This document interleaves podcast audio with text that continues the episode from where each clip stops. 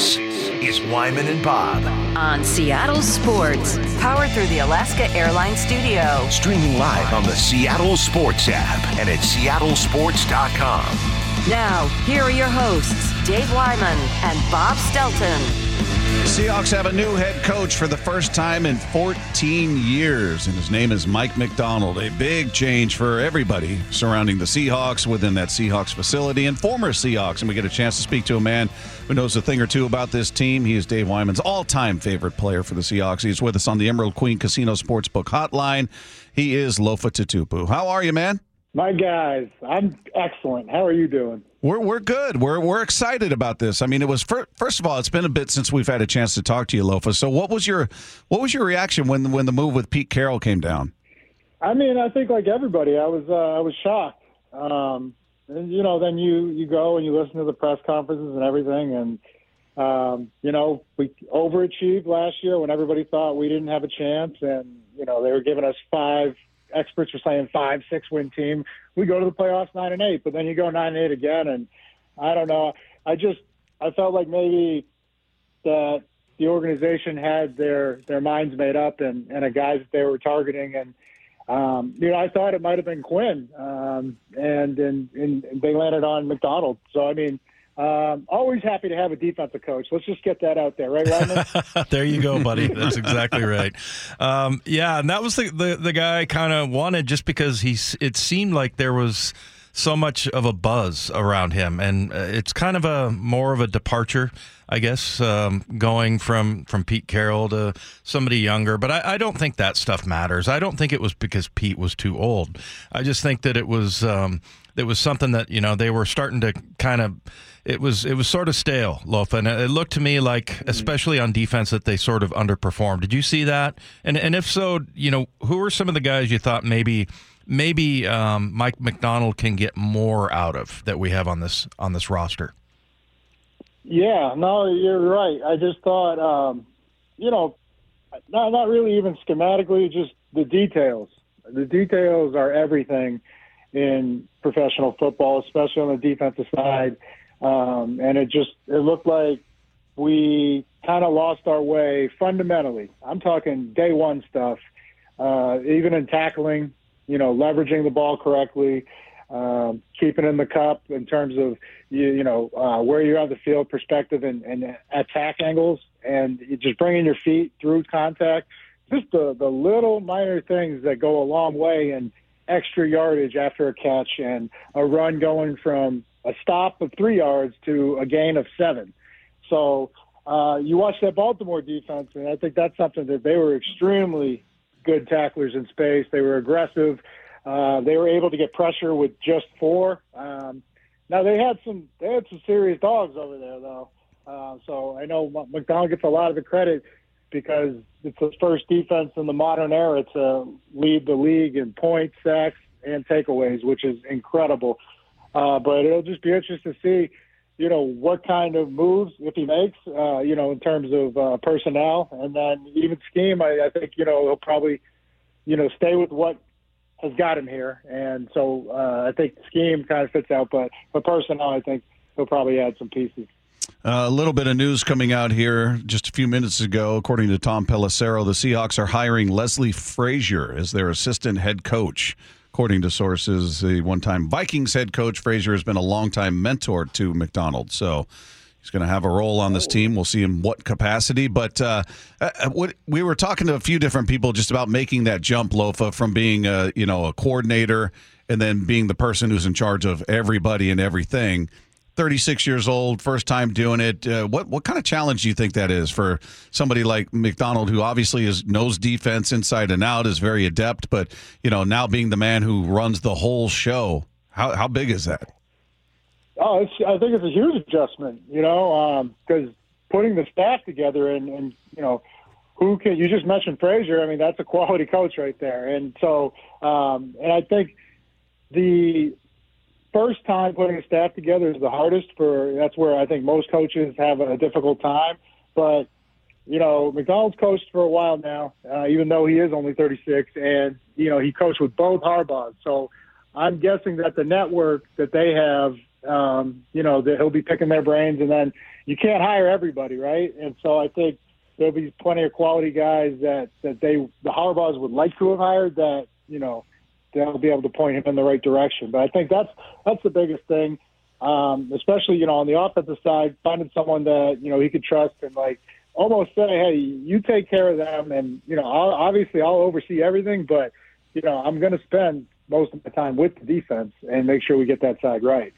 Who are some of the guys on when you look at his defense, Lofa, and then see, you know, uh, our guys, the guys that we have right now, and you know maybe they'll bring in a guy like Patrick Queen, you know, because if you're the D coordinator, you might want to bring your your linebacker with you. But um, as far as for for you know seeing that scheme and watching what we did last year, I felt like there was lots of times where guys got bogged down. Who are uh, who are some of the guys you thought underperformed that could really use a, a boost from this defense? Um, you know, I think Jamal and how we use him could could really see you know a career year, and I mean he's had some great years uh, when healthy. Um, you know, I think Brooksy. You, you mentioned linebackers, um, and he's a free agent, of course. So you know some decisions to made there between John and and Mike, and um, but yeah, and possibly could add Queen in the mix. Uh, you know, they had a one-two punch over there much like we had, you know, Wags and, and Brooks, you know, they had Roquan and, and Patty Queen. Uh, but I'm really excited to see the way he uses Witherspoon. Uh, Witherspoon is our best player right now at this point in the game. Um, he's the most consistent performer week in and week out, making plays all over the place in coverage, in the run game.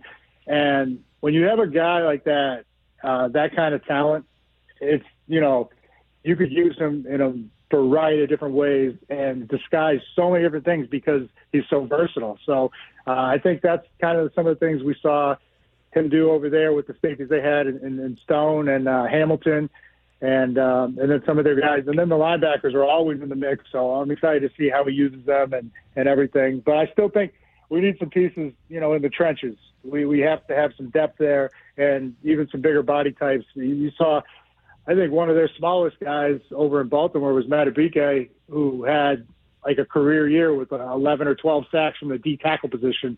Um, you know, so that guy's in for a big payday. And he, I mean, in the run game, in the pass game, he was just a monster. And so, um, you know, just getting some more body types like that. That was the lightest guy I think they had at like 305. Hmm. Yeah.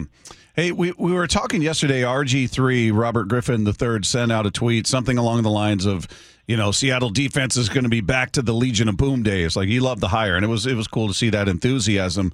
But we were just talking about that that comparison, Lofa, and in the Legion of Boom, you're talking about a, a, generational defense. I mean, all the stars aligned with the youth and, and who they had together, and four years in a row leading the league in defensive points allowed. And it, it feels like an unfair standard it feels like it's cool to aspire to it, but we haven't seen a defense in the NFL like that since that time. So the idea that we're going to match that or anybody expects them to come close to that almost seems unfair, doesn't it? It's tough. I mean, they set the bar very high. Um, you know, I got to play with Earl and uh, and Cam their rookie year, and you could just see it. It was just a different type of beast. I mean, Earl went not just red line to red line. You know, they paint these red lines for like the fade routes and for spacing out on the the field for these receivers to kind of you know give the quarterback and receiver a target to kind of go for the deep ball. Earl went from sideline to sideline on the back half, and it, it, he probably even could have extended out of bounds a couple couple yards. That's how crazy his range was. Cam was six three and a half, six four, two hundred and thirty five pound safety that could run and obviously could hit. Uh, so you you pair them up, and then you had outside, uh, you know, to start was Browner, who was like six three, six four, and Scherff six four. So it's, um, you know, you're just talking about different body types that are very rare in the the history of the sport. Never mind them all being together for four or five years, and so, and then of course they had, um, you know, Walt Thurmond. They had. Um, uh, Jeremy Lane. They had all these guys that Maxwell. I mean, the list just goes on. So it truly was a legion. It wasn't just the starters. I mean, they did start that, no pun intended, but they they had it, you know, depth for. You could go to two or three deep and still be good with those guys. That's how crazy it was. So that's uh, it's a stretch to say the least. You know, to get back to that, I don't know if we'll ever see that again. Um, but the way you know Marlon Humphrey and, and the the guys, like I said, Stone, Hamilton, um, they were playing over there in Baltimore, and it all goes hand in hand. You know, because when the Legion was here, you still have Bobby in the middle, KJ, Malcolm, all these guys, Bruce Irvin, and then up front you have one of the I want to say most underrated defensive line I've ever seen because uh, the Legion obviously got a lot of credit as they should, but um, you know Mebane, McDonald, uh, Michael Bennett, Mike Mike Bennett and Cliff Avril were backing up Clemons and Red Bryant. So two Pro Bowlers weren't even on the field to start the game at that time back in 2013. That's how deep that that entire team was. So it was one of the greatest collections of talent I've ever seen, and I think we'll ever see in, in football. Well, I love that answer, Lofa, because also I, I do think everybody talks about uh, you know the defensive scheme and everything. It was pretty simple, right? I mean, they oh. they pretty much knew they were going to run cover one, cover three. That was pretty much it, right? I mean, they could basically tell the their opponents what they were going to run it was. I'm glad you pointed that out because I brought it up all the time. Even when I, I helped out this last off season, and you know we were talking about scheme and everything. Me and Pete, and uh, he we were talking about another team, and he just said it can't be that simple. Is I go, Coach, we ran cover three and cover one, and when we wanted to get crazy, we ran cover two in the red zone. But other than that, it doesn't get any simpler than that. And what you do, there's beauty in simplicity. Yeah. Everybody knows what to do, but more importantly, what can hurt them. And when you have that many reps in the off season and the regular season, because we're talking a decade of doing that, it's they have to play a perfect game on offense. No turnovers, all these little things. They have to get as many yards after the catch as they can, which it just wasn't happening. It's not there to be had when you know everything. And it, it always went back to, you know, Coach Wooden, who Pete Carroll always referenced, um, you know, reading his book, and it always came back to what we do. And I think just somewhere along the line, it, it the lines got blurred, and and it just um, kind of went, oh, well, what's the new hot scheme out there, and then things like that. But um, yeah, I brought it. That's funny you say that, Dave, because I brought it back up to Piazza. We ran cover three for a decade, and couldn't anybody touch us, man. hey, Lo- crazy. Lofa, we were talking about this defense and just looking at numbers where they ranked in different categories, whether it's points allowed, passing yards allowed, rushing yards allowed. You can go through all the different categories you want, and they were towards the bottom in most of them 28 29 30 31 i mean it just wasn't good uh, what what do you think a realistic expectation is for you know we we got a coach that you look at as this defensive mind and we saw what he did with the ravens uh, what's a fair expectation in terms of turning this defense around? I was saying to Dave that I thought if he could get them, you know, from where they are currently, bottom of the league to 15th, 14th in most of those categories, that that represents a a huge, huge jump. And he thought maybe even top 10. I don't. What, what what's realistic to you? You know that that's a tough question. It's a great question. Um, realistically, yeah, you'd like to make the jump at least to you know top half. You know, if you were that far in, in a lot of those stats, you want to be at least at 15, 16, somewhere in that range. Um, as a that's a huge improvement. I mean, this is tough. NFL is tough, man. But um, for someone that led a team to the number one ranking and something that nobody's ever done, I think top ten is very realistic. You know, with uh, with who we have, and then who him and John will add in the off season or re-sign uh, after they do a thorough evaluation of everybody's season. Because I think that's you know Mike's got to get familiar with what does he have, and uh, you know, and from there he goes and talks to John, and they make a decision on on how they go about it. And so uh, I think. I, I'm agree with uh, Wyman. I think top ten is very realistic with um, with everything that he's been around um, and what he's done, you know, on his track record. Hey, so Lofa, put it kind of in, in layman's terms. Um, for those of us that don't know football, um, wait, sorry, uh, that's it's a reference to something stupid that happened here. Um, anyway, uh, but no, what what you see from that defense, like just how aggressive they are, and you know the the one thing that stands out to me, Loaf, is that it seems like everybody knows their job so well that it frees them up to play fast. And that's those were the coaches I always loved. That if they had something that made sense, I wasn't bogged down with too many rules or exceptions or anything like that. Is that what you see from that defense, or is there something a, a little bit more that that you noticed? In Baltimore? Yes. Oh yeah, no, I mean they they got some great pieces too to the puzzle now. Uh, you know, you got you know two All Pro linebackers in the middle. Um, you, you got a bunch of guys that were kind of you know disregarded that were All Stars just a couple of years ago, and and Van Noy and then Clowney. Yeah. Um, you know, like I, I think a lot of people forget how awesome those guys are. All right. Um, and then you know, yeah, so they had they had pieces all over the place, but um, it there was a clear understanding of everybody knowing what to do and what the job was. The down and distance, the situation, where you're at on the field. I I, I don't know if any other they just off the numbers alone shows that they knew what they were doing and and how they would be getting attacked from the offense. And I think that's such a huge advantage because now you're you should never be thinking about what you have to do. That that's that's Right. we made a big mistake if you're sitting there thinking about your job responsibility. It should be so easy and in sync that okay, and I know where my help is in case I don't make the tackle for loss, right? Right. But and I think that that was the biggest thing that jumped out to me. They had so many. They still had missed tackles, not a ton, but they had a lot of disruptive misses where a guy was in the backfield free. Uh, and he missed the tackle, but he made the running back, you know, cut or, or make a, a move.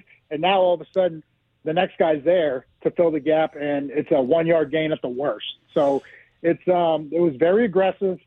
You know, get after you, and they could do it with just four, not always setting pressure. They would show like an all out blitz look, and then drop into max coverage. It was they gave you a lot to think about on offense, and if you can get the offense thinking, that's when you know if the ball's in your court and you know what you're doing. So, and I think that was the biggest thing was the swarming style of defense. If one guy did miss a tackle, there was three or four Yeah. laying the guy out, the ball carrier out. And I mean, it was some big hits over and over. Well, and from some of the D linemen, like out by the the sidelines, uh, practically. I mean, they were just flying around. And I, the, the the way I've kind of described last year watching our defense was that it was a bunch of guys sort of jogging around with a question mark above their heads, like they don't they don't really know exactly what to do. And I just remember being that way, you know, and if there was too much, it would bog me down. I wouldn't be able to play full speed. And what you see from um, what you see from the the Ravens, it just seems like it, it sounds like it's somewhat complicated. Some of the things that Mike Macdonald says, but he puts it in a way that's that's pretty easy. He talks about layering in, you know, installing it, and he said these are some concepts that we can master, and then we'll layer Yeah. in the next level, and that that just got me got me really fired up, and that that just seemed like that was the you know, and I, I think what we're talking to you today, the thing that you're emphasizing, Lofa, which I think is really important that everybody gets away from, is the players. Right? I mean, you're talking about the Legion of Boom. It wasn't about the scheme. Same thing, you know, with uh, with Baltimore. You know, it's not necessarily just the scheme. It's it's the players, but I think it's the coaches that instill that in those players and make it easy for them to play.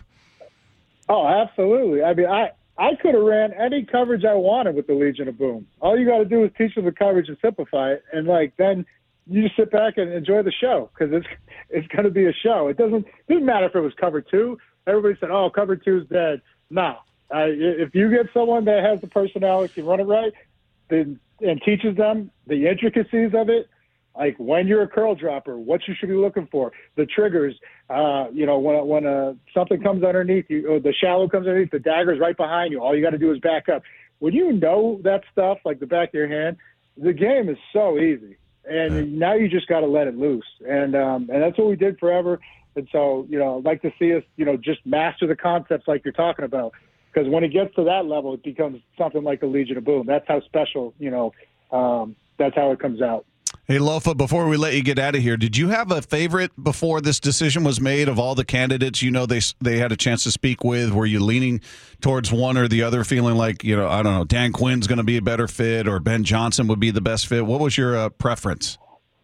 Uh, when I watched John talk, he just kept bringing up culture and what was built already, the foundation.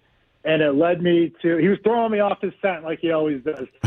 it led me to believe it was Dan Quinn. And, uh, you know, but no, I don't think there was a wrong hire, and I, you know, I think John took his time when you know maybe some other organizations might have just, oh my God, someone just got picked. You know, the pool's getting smaller. John knew what he wanted and, and what he was doing the whole time, and so I think he got the guy that he wanted, and um, I think the guy that can, can lead us for for many years uh, to come. So. Uh, but yeah, I thought it was going to be Quinn when he kept talking about culture because Quinn was here at the start when when this this foundation was built and uh, and put down. So that's who I, I thought it really was going to be. Hey, Lofa, tell us uh, what what's going on with you right now. You you doing podcasts? You got uh, you got your zone in thing. Tell us what you're up to, man. I got yeah, doing a lot, man. I got, but I do. If I'm going to give a shout out, my shout out's going to go to my boys in Gig Harbor. And when I say boys, I'm not talking about like a seventh grade or a youth team that I coached. These are grown ass men that listen to you guys every day. so Packy, Nick, Noah, Bo, uh, Ryan, and Ben. Shout out to the Gig Harbor guys. Um, they love your show, fellas. Oh man, you're bringing us listeners and everything. We love them right back. Yeah. they remind they they reminded me I was coming on the show because yeah, as an old football player, you tend to forget. Well, we appreciate them keeping you on schedule, man. Tell them, uh, or if they're listening, we appreciate each and every one of them, and we appreciate you as you, as you cut out time for us uh, all of the time, Lofa. And we appreciate it, man. Thanks so much. All right, fellas, take care. You're the man, Lofa. Thanks, buddy. There you go. The great Lofa Tatupu. Always good to talk to him and, and talk to his friends out there, the boys in Gig Harbor, as Boys he calls Gig them. Harbor. Yeah. Welcome. Welcome to the show. Appreciate all those guys. All right, coming up, where will we see improvements from the Seahawks under Mike Macdonald? We're going to roll the tape. Coming up with Wyman and Bob. This is Seattle Sports on 710.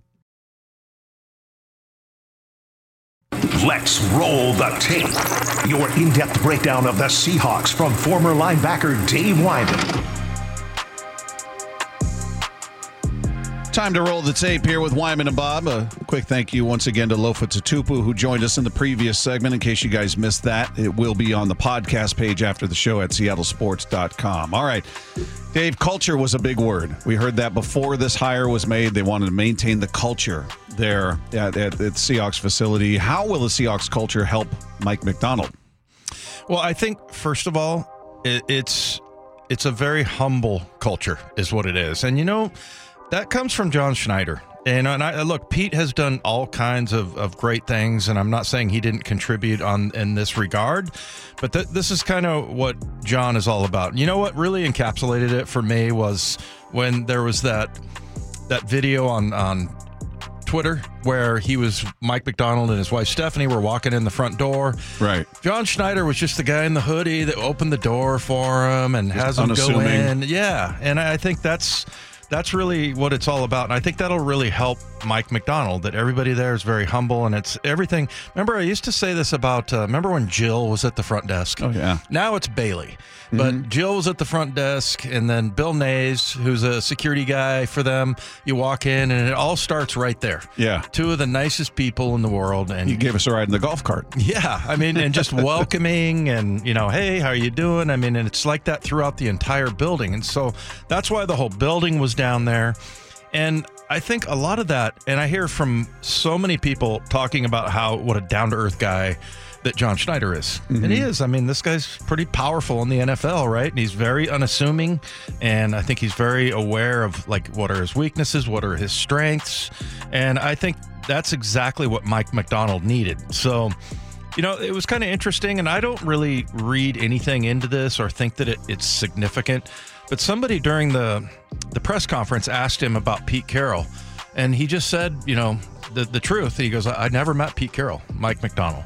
Now, I don't think I don't think that means anything, and I don't think it has anything to do taking away from what Pete did. He did a fantastic job and all that. I just think that whenever we talk about culture, we do rightfully talk talk about Pete.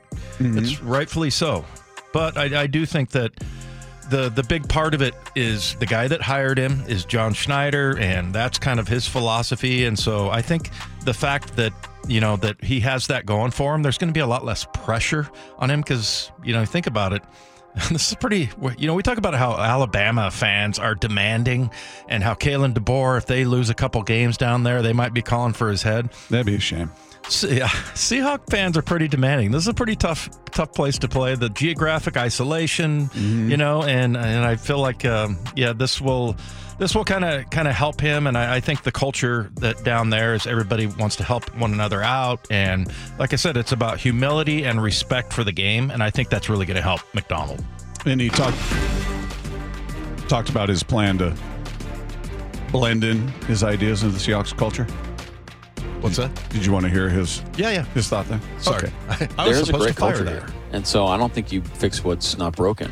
So I'm, I'm interested to hear more from the players and the people in the building as we get moving. But our culture is built on respect, and we want to stay cutting edge. And like we're going to use a term around here called chasing edges. So there's going to be a sense of urgency what we're doing. We're going to work extremely hard. We're going to be relentless in the pursuit of it. One thing you learn about me is like I'm going to be relentless, and there's different ways that that'll manifest itself. But it's going to be a positive environment. We want people to be excited to come to work, and we want to be a positive influence on the community as well. So I'm interested to learn more about what that looked like and the stuff that you know we want to move with. We'll, we'll move forward with it, and we'll, we'll tweak some things along the way.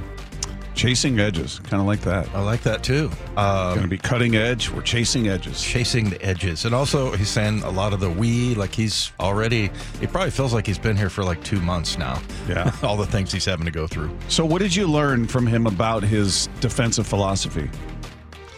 It, it sounds to me like what, what he said is we're going to install some things that that our defensive players are going to be able to master. He used that word, and I was like, yeah, that that really uh, that really sounds like it's something that's going to be very simple. That's drilled into your head over and over and over. And then he talked about layering it, and so what he's talking about is putting different little wrinkles in there as you go along. So I'll be very I'll be very curious to see how easy it is to pick this defense. I don't want to say easy, but how I, I feel like what you see on the field looks very complicated, and his job is to make it not complicated for the players, and that's what Lofa was just talking about.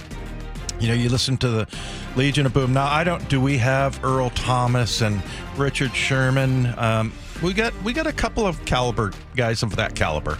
You know, if you look at at um, to me Jordyn Brooks, I think Julian Love. You look at um, I think Riq Woolen can be that guy, Certainly, Witherspoon. but Witherspoon for sure, best player probably on the entire team. So uh, yeah, I, I feel like you know that those guys are going to be able to just cut it loose and be able to to play at the at full speed. And meanwhile, he's got like a pretty, like you said, a pretty cutting edge defense, and I think that's that's really going to help these guys. And I, I can't wait to see which guys really shine.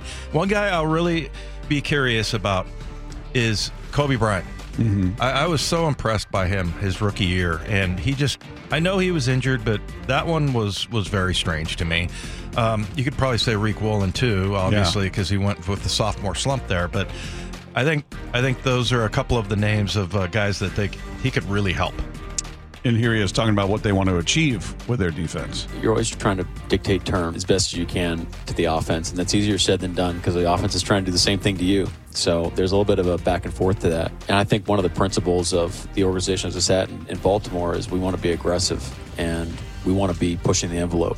And so, how do you do that while having being smart with the resources that you're allocating? You know, you want to have maximum return for minimal investment. I mean, it's easy to blitz zero every snap if you want, and you can apply pressure that way. But you can also do it mentally and by how you play and the things you're presenting to the offense because they got a lot of stuff going on over there too. And obviously, those guys are pros and.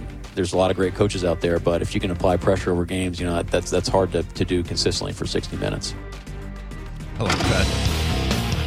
Yeah, I'm excited to see what he does with the defense. But then turning our attention to the offense, uh, how do you see Gino fitting in with Mike Macdonald, the veteran quarterback, first time head coach? I think one of the best things that that could possibly happen if the the first meeting that Gino sits in a room with Mike Macdonald and says, "How did you do that to me?" because when they went out there, and that was one where I know a lot of people were on Gino. I didn't. I know Pete didn't feel like it was Gino's. I mean, he could have obviously played better, but there was a lot of things that they did to him that really kept him, you know, sort of off balance. And I I feel like that that's something that will will help him a little bit. And the other thing I like hearing from Macdonald's, he he likes Gino, Yeah. you know, and that's that's half the battle. I mean, you get your your quarterback and the guy that you believe in Now, somebody talked about this, and I thought maybe it was Son of a Gustafson, but he was saying that Macdonald mentioned Drew Lock a number of times as well. Oh, did he? Yeah. So I, I don't Hadn't know. heard that. Yeah, I mean, you like your quarterback and your backup quarterback. That's a pretty good place to be. Uh, Even but though Drew's a free agent, technically not your Yeah, backup right now. Right. But I mean, you could probably get him to sign here pretty easily. What did he make last year? Was it four or five? I think it was four, something like that. Yeah. I have to go back and look. But yeah, he's. I don't know. I I'd be curious because he, he didn't get a ton of opportunity. Obviously, Gino got dinged up. He played a bit. Was that enough to get another team interested to go Yeah. after him at all? Good question. Um, not a great question, uh, but I think that you know, look, he made four million dollars this year. You could probably get him, pay him another million or two to stick around here, unless somebody really is hot on him and thinks what they saw was was something that they, they want to work with. But yeah, I, I feel like Gino is is probably coming in, and we've been pretty harsh on Gino, and it's funny to see how other people talk about their quarterbacks when we have a much higher rated quarter. He's you know kind of middle of the road, but he's a good player. The year before, he had a really good year, and we've sort of washed all of that away. And you know, I think I think for uh, for Geno, it's really going to be nice having Mike Macdonald come in with fresh eyes, and then kind of help him a little bit about you know what defenses are looking at. I think that would be a tremendous resource for Geno Smith.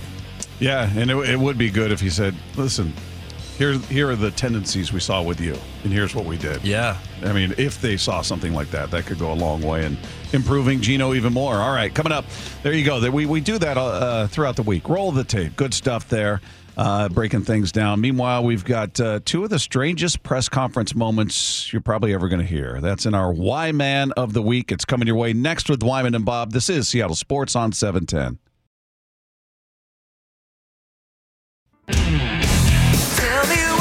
Why. Why, man? Why? Lunch has been canceled today due to lack of hustle. Deal with it. He's a habitual line stepper. What were you thinking? What are you doing? Why are you the way that you are? It's the Why Man of the Week.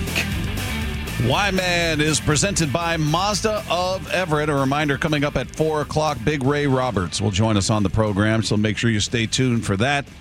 Love talking to Ray. So we'll get into some uh, details with his O line, his, his level of optimism, pessimism. We'll get into all of that. Uh, meanwhile, I was going through some of the old texts, Dave, earlier in the show, and somebody asked, What the bleep is a matchbook? They Come still on. make matchbooks, don't they? I mean, I'm not a smoker, but I feel like I've been with smokers who buy a pack of cigarettes at 7 Eleven or AM PM and they, they get handed a matchbook. So it's a book of matches. I, I assume that's sarcasm. Yeah. I- well, it's not like uh, like a phone booth. yeah. You know, we talk about phone booth. Chuck Knox used to talk about or a phone, booth book. talk. Do they still make the yellow pages? Are those still around? I don't know. Then those they used to show up on your think so. doorstep like once a year or something. Right. I haven't seen those in years. But anyway, yeah, matchbooks. I don't I don't think are an outdated concept. But No, anyway, they're just trying to make us feel old. Yeah. 866 979 3776, powered by Mac and Jack's Brewing Company. That is a reminder that we do have mean text coming up at 545 today. Uh, so you still have time to get creative. Meanwhile, a couple of uh, interesting Y mans this week. Uh, this, this this is funny stuff. I didn't I I had no idea that first of all, Michael Bublé is is Canadian. I Yeah, didn't he is know a that. big hockey fan. Okay, he's a big hockey fan. I didn't. I'm aware of who he is. He's kind of does a lot of Sinatra ty- type stuff and all that. But um, he was he's at the NHL All Star festivities and he was doing a press conference, and apparently he was under the uh, under the influence of something that he shared with the with the audience there. The answer is no. I will not be the oldest draft pick the Vancouver Canucks have ever taken at 48 years old. I know you and you. You're a really good hockey. You got good hands, dude. You've got silky mitts, my brother. You are the first person who's ever told me that. Because I'm the first real ever hockey fan. dude. My buddy told me this is just a microdose of mushrooms, and he was lying. So I'll be honest, I thought I was in Blades of Glory for most of the time that I was out there until it sort of settled down, and then I realized, holy. I'm at the NHL All Star Game. We literally are the heart and soul of these teams. And uh, if they win, it'll be because of us. And if they lose, it will be because of us. All of my, my text, it was people, congratulations, congratulations on being chosen to go to the All Star Game. And I was like, congratulations, I'm a, I'm a superstar. Thanks, guys. Thank you. Just going stream of consciousness up there, man. sounded like different people talking at, at one Well, point. one person who said thank you. You're the first person that's ever said that. I guess was a reporter or a player. Somebody. Yeah, report. Yeah, it was a press conference. So Yeah, so- they kind of spliced together his answers, but you, you did hear one other voice, but all of the the rest of it was Michael Bublé, who was clearly uh, tripping on mushrooms. and it sound he sounded like a different person, at, which I know that they can have that effect. Oh, that is funny. That is funny. He said it was a microdose. He was lying. it seems a bad idea to hold a press conference in the, in an altered state, but all right. Good for him. That's kind of funny. accent much thicker. I don't know that I've ever heard him speak. I've heard him sing, but he's got a, he's got that thick Canadian accent going there. But uh, all right, hopefully he's come back down to reality, and I'm wondering if he's going back and watching that, going, "Oh my god, what did I do?" What You know, with- with that beard there, does he look a little bit like Schneider? Maybe Michael Bublé. I'd have to look at it again. Just a little Look at that video again. Maybe just a little bit. Uh, so there's uh, there's Michael Bublé tripping on mushrooms at the NHL All Star uh, festivities. Meanwhile, we brought up Jim Harbaugh earlier, and uh, I haven't I haven't heard this cut, but this is from his introductory press conference. well, you heard it. Dave read it, but yeah. Oh, Dave read it. I haven't I haven't heard it, but it's labeled So Dave. sensitive. David, Jeez. it's labeled. Jim Harbaugh literally wants to live in a van down by the river. My favorite show growing up is The Rockford Files. It's still my favorite show. Uh, Ted Lasso has now tied The Rockford Files, but uh, you know that's that was me as a kid. I mean, it's all you know, driving that uh, Camaro around uh, L.A. and car chases, and you know, got a uh, as the um, as the uh, you know down there by the beach, got the trailer down there to the beach. I mean, I mean, I got I, I told my wife this. Make, should I tell him? Yes, yes. Okay, so uh, I want to I want to drive my RV out. I want to drive my RV out and uh, and, and and go to a trailer park. Uh, you know, like down by the water or uh, by Disneyland. There'll be two that I've researched that are close to the facility, and uh, I want to Jim Rockford it for the uh, for the for the next uh, couple months until we move to the new facility. Down by the uh, the uh, Nobody yelled out river. it's just he's so awkward. And then we asked earlier what Jim Rockford it meant. And then we got a ton of texts. Apparently, there are a lot of Rockford Files fans. No I, kidding. I didn't know what that meant. And everybody explaining apparently that character in the show lived in a trailer on the beach. According to our text, I'm I'm aware of the character in the show. I've heard of it a million times. I don't know that I've ever actually seen it, but I, I know who James Garner is. I don't remember I- that. I remember watching Rockford Files, but the only time I remember a trailer being down on the beach was Lethal Weapon. That I remember. Mel Gibson Yeah, lived, that- lived down there. that I certainly whatever remember. His character was. But this one I don't. I'll try. There, there were a number of texts that said it, so I'll, I'll trust that that's accurate. But he was a cop, right, in that show? Yeah, he- he's like a private investigator, I think. Okay. What's this say about our uh, our audience here? They know what matchbooks are, and they know who Jim Rockford was and where They're he old? lived. Our audience is old. I don't know. We love you. Yeah, we, young, old, we love all of you, Yeah. especially our, our the boys in Gig Harbor. We love them too. Yes. Uh, but yeah, I don't. I. Uh, it was amazing how many people chimed in on the Rockford Files. Yeah. I'm gonna Jim Rockford it. but no, he he is so awkward uh, Yeah. to listen to. I mean, it, I don't know. It's very rare that because I kind of embrace awkwardness. My wife can't stand it. That's why she never she she won't watch The Office. she doesn't like The Office. Yeah, just because Is that why she never listens to our show? oh, Yeah, Look at that. probably. Well, no, that's other reasons. no interest whatsoever. No, I'm kidding. Uh, yeah, I. It, it's with him. You just like kind of like, oh, please let it end. It's I don't know. Maybe maybe people uh, think that's funny. Do you think? I think he's kind of funny. I mean, because it is so awkward. You're like, he's going down on the uh, the, uh, and you're like, where's he going? Where's he going to go? Where's this? Where's, what turn is this going to take, man? I, I guess I think in my mind I know exactly where where he is right now because I, I feel like that on the show every once in a while. Yeah. where you lose your chain train of thought and you're like, "Hmm, Oh, oh, wait, where was I? I think you got it. I think Graz did it the best. Graz would just talk and talk, hoping his, he'd find his point, and then eventually he'd tap out and go, "I lost my train of thought." I got nothing. Be, well, of course, that's uh, really what we're all talking about here, right? Is the uh, A bunch you of know, general you statements. To, um, Yeah. I lost my train of thought.